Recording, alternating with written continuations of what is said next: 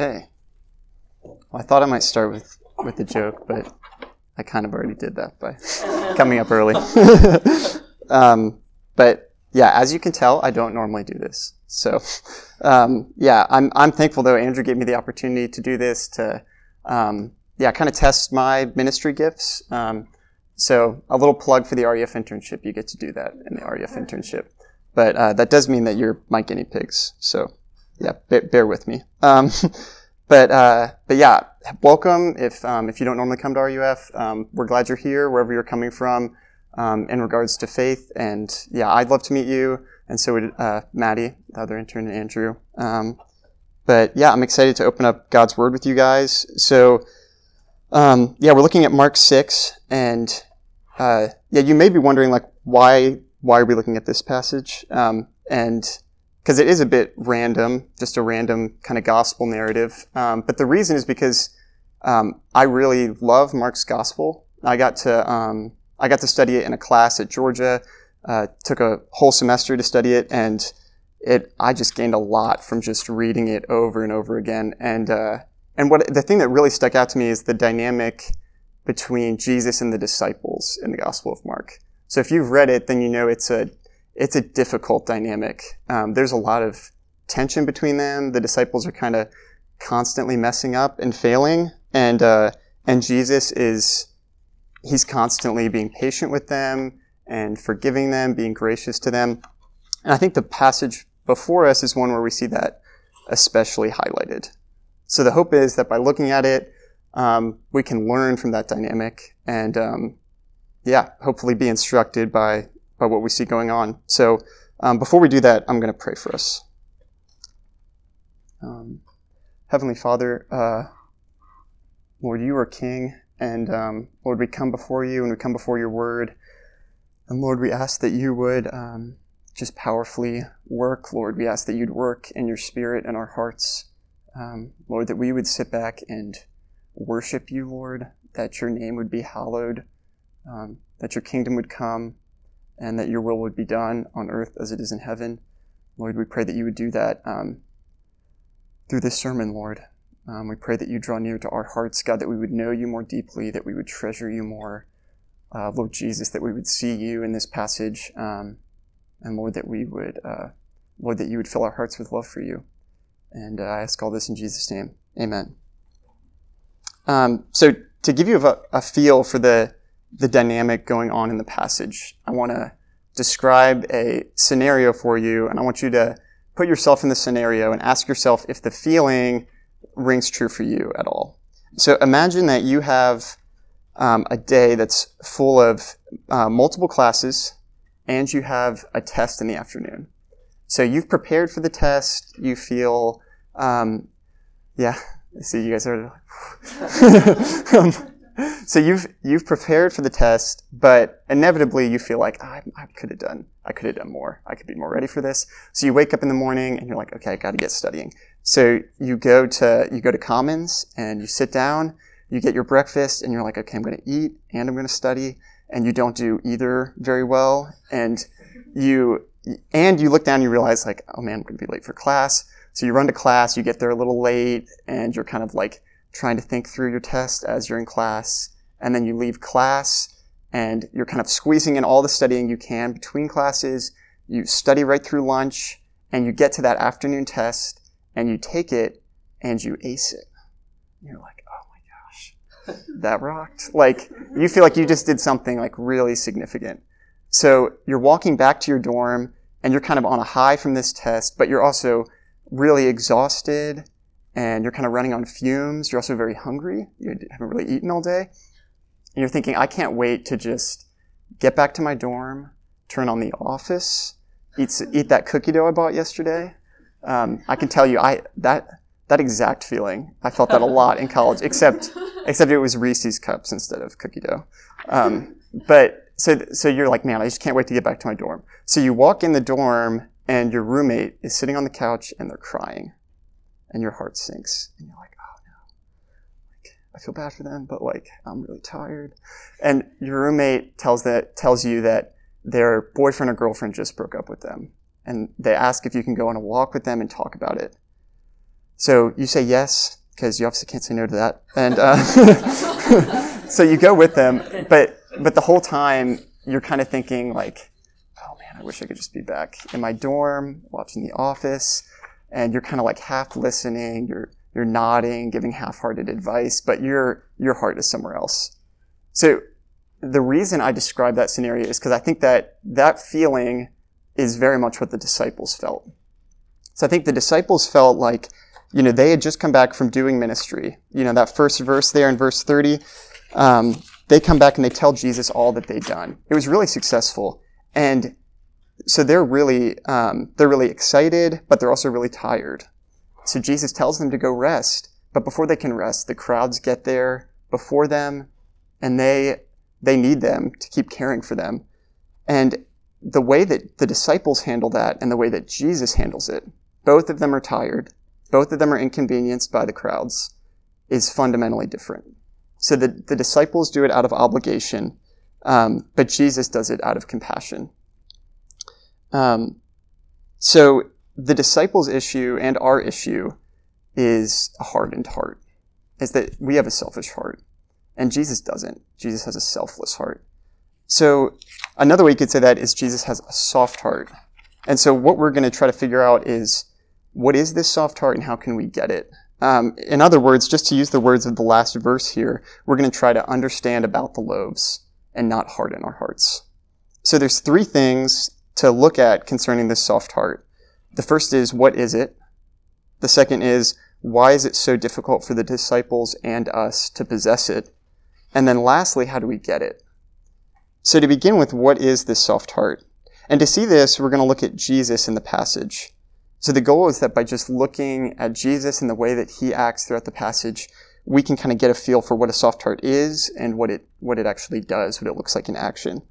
So if you begin with me in verse 30, so the disciples, um, they return after doing ministry and they eagerly tell Jesus about all that they did.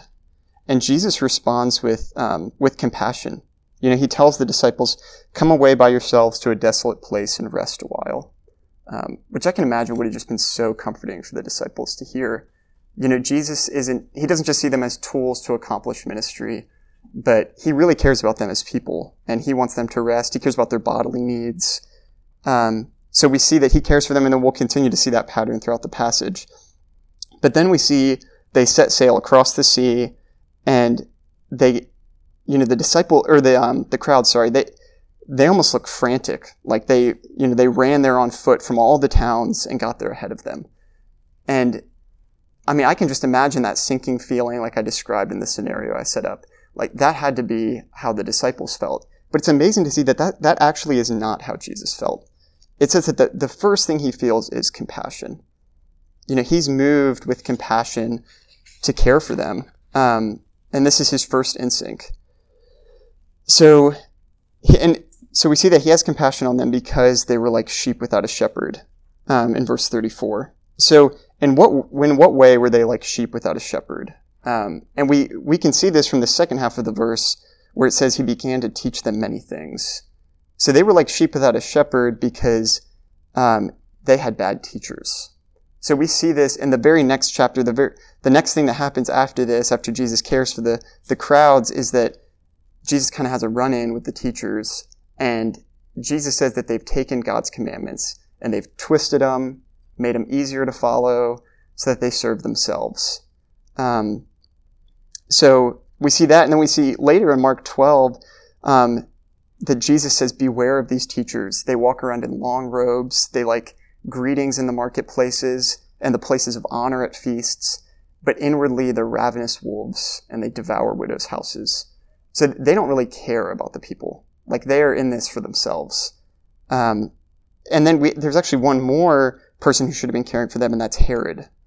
So in the passage right before this, it's just a horrible passage. We see that Herod, he, he's hosting this big extravagant party, and um, he's indulging himself. He has all kinds of people there, and you know he's kind of the center of attention, and he's pleased by the the dancing of this young girl, and says that she can have whatever she wants up to half of his kingdom, and she says that she wants John the Baptist dead, and so he obliges. So in the passage right before this, Herod had John the Baptist killed. Um, and that's the one that should have been caring for them. Like that was their king. But here we see Jesus being a totally different kind of king. He is the king that's not at all inconvenienced by the people. He puts their needs before his own. I mean, Jesus, in no, nowhere in this passage is he resting or eating himself. Like Jesus is just constantly just pouring himself out for others. Um, so the first thing to see about this, though, is how does he actually pour himself out for others and care for them? And the first thing he does is he teaches them many things. So this is this is really telling that Jesus teaches them first, and then he gives them the bread. So Jesus is showing that he primarily cares about our eternal spiritual needs even more than he cares about our temporary physical needs. And we see this all throughout the Gospel of Mark. We see in Mark 1:15, very first thing Jesus says, he says the time is fulfilled, the kingdom of God is at hand. Repent and believe in the gospel. Um, and then we see again in Mark 2 the story, famous story of the paralyzed man. They're in the, the crowded room and they lower, his friends lower this paralyzed man through the roof and you know, they're expecting Jesus to heal him, but he says, Your sins are forgiven. And so everybody's like, Why are you saying his sins are forgiven? Like he was paralyzed. And then, and then the, the scribes ask who he even is to forgive sins. And Jesus says, What's easier for me to forgive his sins or to tell him to take up his bed and walk? And Jesus says, It's, he essentially says, It's easier for me to heal his body, but for the sake of you, for your hard hearts, I'm going to um, I'm going to go ahead and heal his body just so that you know I have the power to forgive his sins. Like Jesus, all the way through the Gospel of Mark is, he is, and through all the Gospels, he is focused on us knowing God. Because our primary problem is that by nature we don't know him. By nature we're alienated from him, and Jesus wants, above all, to um, to save us from this. And in the words of um, John Piper, he says, uh, Jesus cares about all suffering, but he especially cares about eternal suffering. Um, so the application for us is that we too need to care primarily about our own um, eternal spiritual needs above our temporary physical ones. And the same for our friends and the people in our lives. Like that needs to be the thing that's on our minds and on our, our hearts primarily. Um, but we also shouldn't neglect the temporary physical needs. And we see Jesus display this in verses 37 through 44, where he, um, he provides them with bread. So it says that, um, it says that he sits them down and it says in verse 39, he sits them down in groups on the green grass. And so in this passage, we've had the reference to Jesus being the shepherd. Um, he says, you know, he wants to be the better shepherd. And now he sits them down in the green grass. And it, I mean, it's the same language of Psalm 23. You know, the Lord is my shepherd, I shall not want. He makes me lie down in green pastures. Like Jesus is being the shepherd of Israel who cares for his people by providing for them. Um, and then we also see Jesus caring um, for people and showing this soft heart of compassion by walking to the disciples on the sea. Um, he comes to them when the, you know, the, there's a bunch of wind and the sea is choppy and they can't get anywhere. He comes to them in the middle of the night and he calms the sea, gets in the boat with them, and offers the words of assurance Take heart, it is I, do not be afraid. Um, so, in all these different things with Jesus, we can see um, what a soft heart does. But lastly, I want, to, I want us to see what a soft heart actually is. And we see this in verse 46. Um, it just kind of, Mark just kind of sneaks it in there, but I think it's such an important detail. It's, it says that Jesus after all of this, after doing, after serving all day, immediately he made his disciples get into the boat and go before him. And after he had taken leave of them, he went up on the mountain to pray.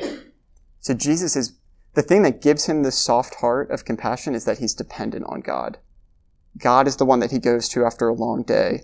Um, he doesn't unwind by venting about how annoying the crowds are or by turning to entertainment and food. But he comes to God with all of his cares and he actually needs this to keep going. Like Jesus is actually dependent on God. He's doing this all throughout the Gospels. He's he's coming to the or he's going to God in prayer and taking all of his desires to him. He's practicing what he actually calls us to in Matthew 6 6 when he says, When you pray, go into your room and shut the door and pray to your Father who is in secret. Um, and notice also that it says he does this immediately.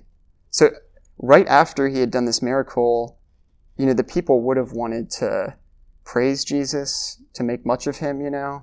But instead of accepting their praise, he actually leaves and goes to God in prayer. He doesn't he doesn't need their praise, like he wants the praise from God.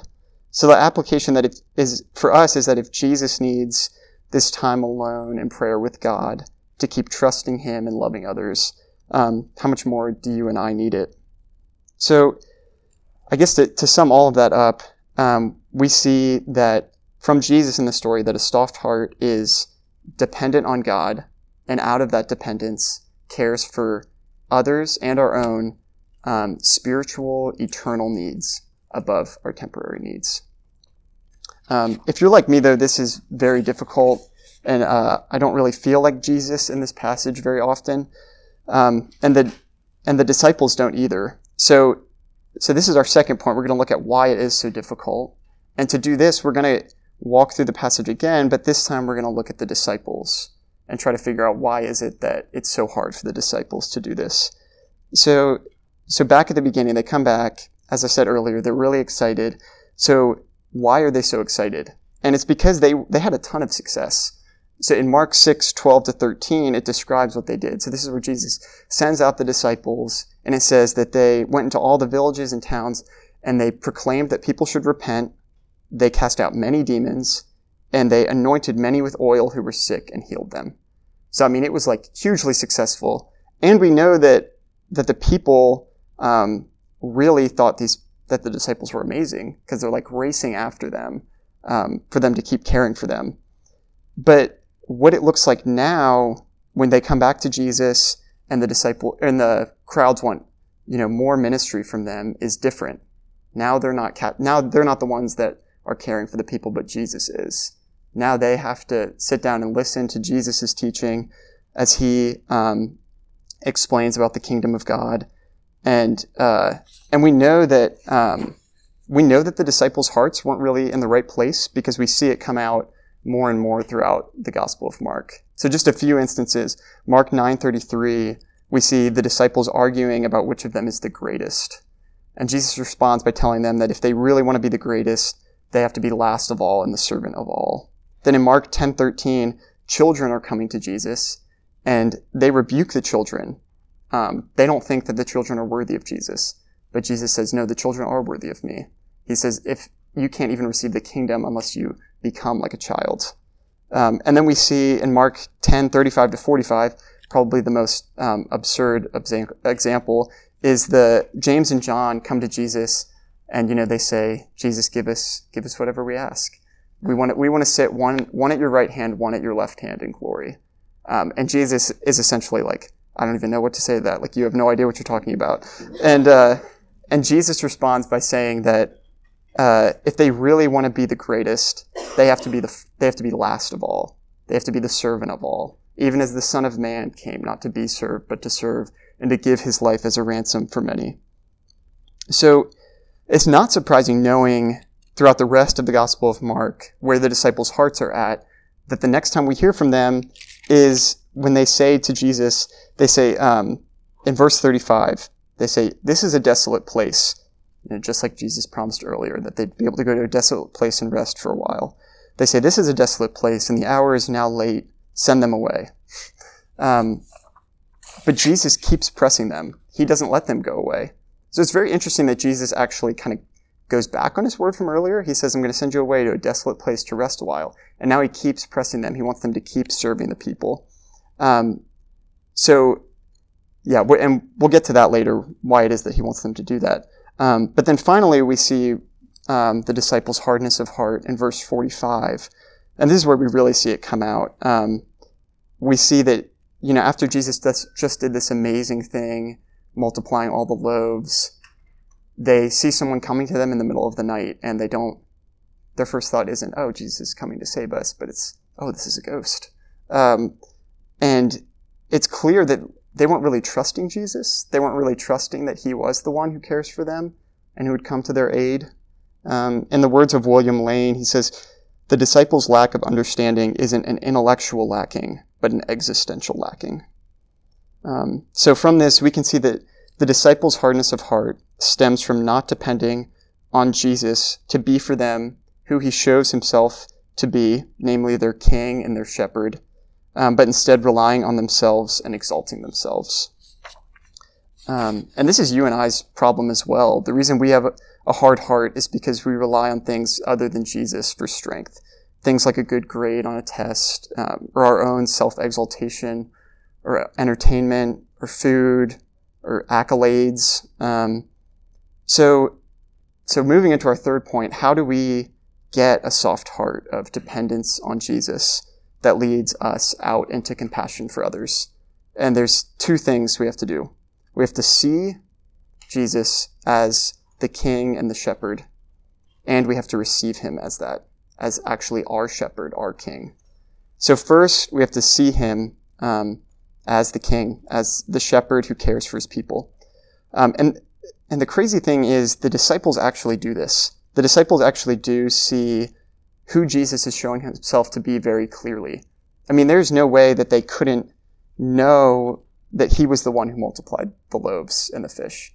It's possible that the crowd actually wouldn't know because it doesn't really, Mark doesn't really say, um, in kind of the classic understatement of the Bible, which is like just awesome. Um, the Mark doesn't really say how Jesus multiplied the loaves. It just says he took he took the five loaves and the two fish and he fed five thousand people, and there were twelve baskets full of broken pieces. And so you're like, okay, I don't really know how that happened, um, but the disciples know because they're the one who they're the ones who actually handed him the five loaves and the two fish, so they know that he's the one who multiplied that, and they they probably saw it happen. Um, so they, they see it clearly, but they don't actually receive him as the one who cares for them. They don't receive him as their shepherd. They think, oh, maybe he's that, maybe he's other people's shepherd, but he's not that for me.